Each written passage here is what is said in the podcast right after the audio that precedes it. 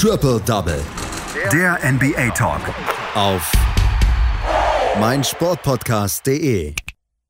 Es gab einen richtigen Clash letzte Nacht zwischen einem kommenden Superstar, Zion Williamson, und einem jetzt schon Superstar, Giannis Antetokounmpo.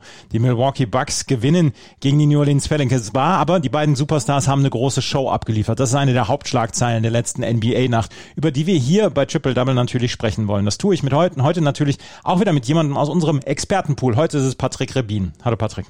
Guten Morgen, Andreas. Ja, Sein und äh, Giannis Antetokounmpo und Zion Williamson, die haben eine richtige Show abgeliefert. Ja, absolut. Es war das Duell der Superlative auf der Power Forward Position. Janis Antetokounmpo gegen Zion Williamson und gewonnen hat sowohl das Duell als auch das Spiel am Ende der Grieche. Allerdings war Janis dafür nicht alleine verantwortlich. Neben seinen 38 Punkten zeigte auch Chris Middleton wieder, was in ihm steckt. Für ihn gab es 31 Punkte und Dante DiVincenzo legte mal eben ein Career High mit 24 Punkten auf. Bei den Pelicans, da hatte Zion Williamson die Nase vorn mit 34 Punkten und Brandon Ingram hatte 23 Punkte. Und für die Pelicans endete mit dieser Niederlage auch ihre zwei Spiele andauernde Winning Streak. Das Spiel war im Gegensatz zu den anderen beiden Spielen, äh, die wir heute noch näher besprechen wollen, vor allem offensiv stark und vor allem extrem eng. 15 Mal gab es ein Unentschieden und insgesamt 23 Führungswechsel brauchte es, um am Ende dann die Bucks als Sieger küren zu können.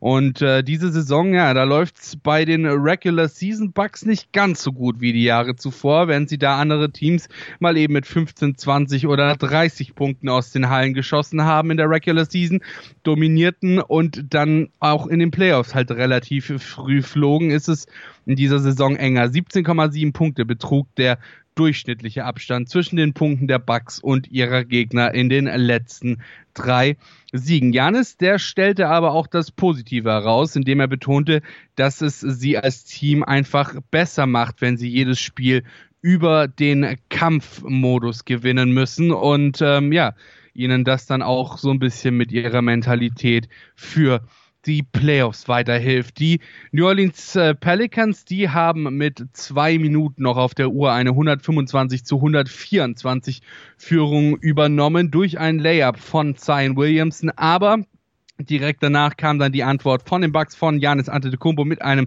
Jumper und einem Rebound, den er gleich mal über den kompletten Court in einen Dank verwandelte. Dann stand es nämlich plötzlich 128 zu 125 für die Milwaukee Bucks und die New Orleans Pelicans haben sich ein Timeout gegönnt. Ingram und Bledsoe die verwarfen im Anschluss ihre Dreier und gegen Zion Williamson wurde ein Charge Foul gepfiffen. Ja, es war tatsächlich mittlerweile schon das dritte Matchup zwischen den beiden Superstars, äh, Antetokounmpo und äh, Zion Williamson und Janis, der hat Zion in, in allen drei Spielen tatsächlich richtig dahergenommen, outgescored und outgerebounded in allen.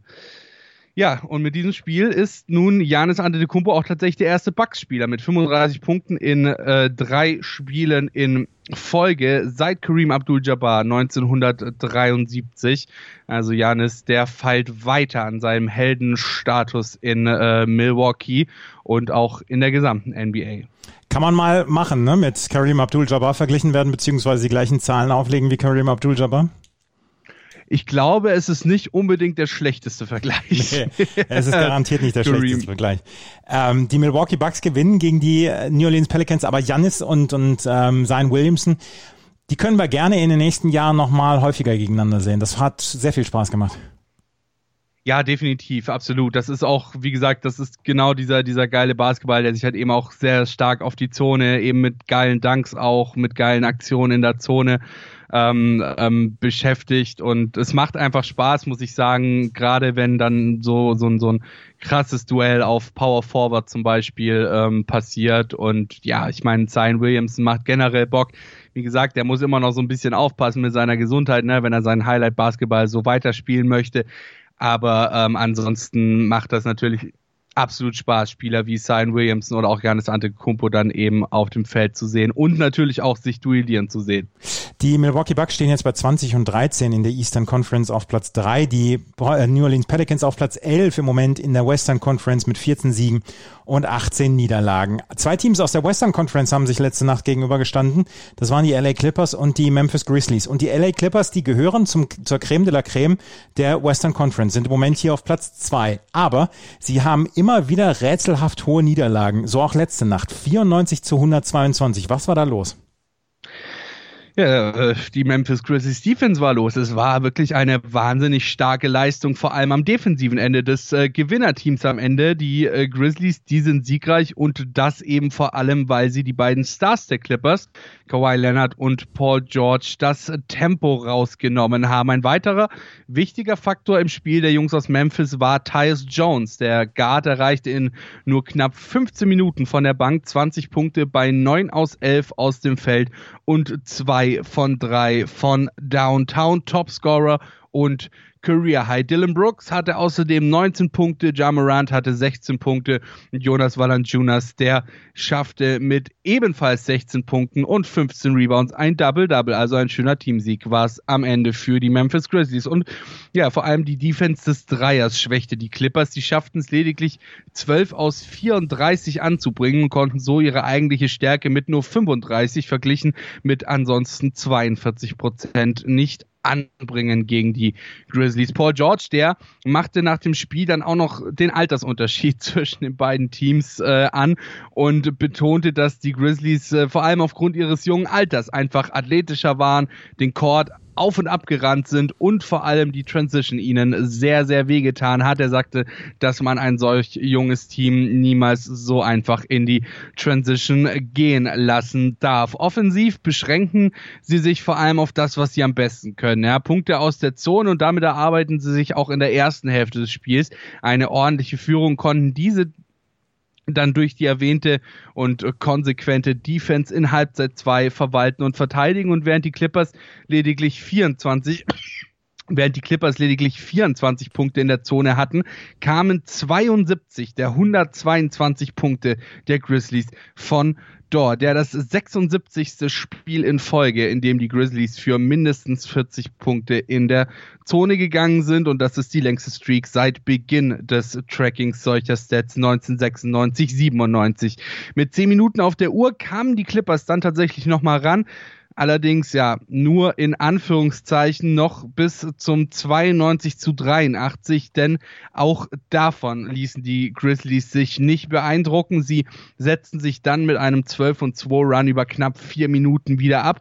Und bereits heute Nacht können die Clippers auch allerdings zeigen, dass sie aus ihren Fehlern lernen können, beziehungsweise ob sie aus ihren Fehlern lernen können, denn da treffen die beiden Teams erneut aufeinander, back to back also Clippers gegen Grizzlies. Ein Spiel, das vielleicht im Voraus gar nicht mal so spannend klang als auch Back-to-Back-Matchup aber jetzt durch, die, durch den Sieg der Grizzlies natürlich dann eine ganz andere Dimension auch für die Clippers letzten Endes bekommt. Sag mal, aber wenn die, wenn Paul George sagt, die, äh, die Athletik der, des jungen Teams, die hat uns äh, missfallen, beziehungsweise die hat uns so ein bisschen das Spiel gekostet, ist das nicht ein alarmierendes Zeichen für die Clippers oder treffen sie dann in den Playoffs nicht auf diese athletischen jungen Teams? Doch, das ist definitiv äh, alarmierend für die Clippers. Ähm, sie müssen es halt, wie Paul George ja auch selber gesagt hat, sie müssen ihnen halt vor allem diese Transition wegnehmen. Ähm, sie müssen versuchen, das im Grunde genommen zu machen, was die Jungen mit den Alten in diesem Spiel gemacht haben, nämlich dass sie es schaffen, ihnen auch das Tempo rauszunehmen, weil natürlich, wie gesagt, die äh, Clippers gerade natürlich mit ihren beiden Stars jetzt auch nicht mehr unbedingt die jüngsten sind und ähm, dir dann solche athletischen Teams, wenn du ihnen die Schnelligkeit zulässt, wenn du ihnen die Transition zulässt, wenn du ihnen, äh, sage ich mal, den Platz unterm Korb auch lässt, den Platz in der Zone auch lässt, ähm, dich dann schon ja ziemlich böse mitnehmen können, wie man ja vergangene Nacht gesehen hat bei Clippers gegen Grizzlies. Die Clippers verlieren also mit 94 zu 122, sind in der Western Conference auf Platz 2 mit 23 und 11 und die Grizzlies auf Platz 9 mit 14 und 14. Die haben noch ein paar Spiele nachzuholen in den nächsten äh, Tagen und Wochen. Die ähm, waren durch Corona tatsächlich so ein bisschen in ihrem Zeitplan durcheinander geschüttelt. Ein weiteres Spiel haben wir noch und das ist so ein bisschen das Sorgenkind der Western Conference. Die äh, Dallas Mavericks, die kommen einfach nicht auf die Beine. Gegen die Philadelphia 76ers kann man verlieren, aber sie haben wieder sehr klar verloren, 97 zu 111. Ähm, Überschätze ich die Dallas Mavericks oder sollte man sich wirklich ein bisschen Sorge um sie machen? Es ist schwierig bei den Dallas Mavericks, äh, vor allem halt dadurch, dass natürlich du hast Luka Doncic, aber ein Luka Doncic alleine kannst dann halt eben auch nicht immer richten, ja, vor allem wenn du dann eben gegen ein Team spielst, äh, das mit zwei, sage ich mal, sehr gut aufgelegten Stars aufläuft und ähm, dann fehlt dir natürlich auch, auch dein zweiter Star, den du ja bei den Mavericks auch durchaus hast, der halt nur leider zumindest gefühlt drei Viertel der Saison irgendwo zwischen Bank, Physiotherapeut und OP verbringt, nämlich ähm, Christaps Porzingis, auf den sie jetzt auch in diesem Spiel zum dritten Mal in Folge wieder verzichten mussten, ähm, der nämlich derzeit mal wieder mit Rückenproblemen fehlt, ja. Und äh, wie gesagt, es war halt einfach ja das ähm, All-Star Festival sozusagen da in äh, Philadelphia. Und äh, genau die beiden haben auch am meisten zugeschlagen, Ben Simmons und vor allem auch Joel Embiid punktetechnisch. Steht der Job äh, Embiid, der finishte mit 23 Punkten, 9 Rebounds und äh, Simmons hatte 15 Punkte, gab aber auf dem Court am Ende den Ton an. Ja, es war so ein bisschen eine Machtdemonstration des äh, führenden Teams im Osten. Vor allem im zweiten Viertel gelang ihnen eigentlich alles. Simmons und Embiid machten 8 und 12 aus dem Feld. Äh, äh sorry, 8 von 12 natürlich aus dem Feld und hatten zusammen 22 Punkte, insgesamt 36 zu 21 Punkte in diesem zweiten Viertel. Das ist durchaus deutlich. Bei den Mavericks, da ging, wie schon gesagt und wie eigentlich auch sonst immer Luka Doncic voran. Er hatte 19 Punkte, konnte eben die Niederlage aber auch nicht im Alleingang verhindern als Team ließen die Mavericks 22 Turnover zu, aus denen die Sixers äh, insgesamt mit 22 Punkten Kapital schlugen. Und im Gegensatz dazu hatten die Sixers nur 8 Turnover und ließen aus diesen insgesamt 10 Punkte zu. Die äh, Dallas Mavericks verlieren also gegen die Philadelphia 76ers. Die Sixers in der Eastern Conference auf Platz 1 mit 22 und 11. Da ist es allerdings sehr, sehr knapp, weil die Brooklyn Nets die äh, legen im Moment richtig gute Zahlen auf. Die Brooklyn Nets haben ihre längste Siegesserie dann jetzt auch weiter ausgebaut. 129 zu 92 gegen die Orlando Magic. Die Brooklyn Nets äh, feuern im Moment aus allen Rohren beziehungsweise laufen auf allen Zylindern. Kyrie Irving mit 27 Punkten, 5 Rebounds und 9 Assists. Die New York Knicks gewinnen gegen die Sacramento Kings mit 140 zu 121. Die Aaron Fox mit 29 Punkten und 11 Assists erfolgreich für Sacramento und Julius Randle mit 21 Punkten und 14 Rebounds für die Knicks. Die Denver Nuggets verlieren gegen die Washington Wizards mit 110 zu 112. 34 Punkte von Jamal Murray reichen nicht, weil Bradley Beal auch mit 33 Punkten dagegen gehalten hat. Das waren die Spiele aus der letzten Nacht. Das war unsere werktägliche Show. Äh, Triple Double hier auf meinsportpodcast.de mit den Ergebnissen aus der NBA. Nächste Woche geht es natürlich weiter. Das war Patrick Rebin mit seinen Einschätzungen zum Donnerstag. Danke, Patrick. Sehr gerne.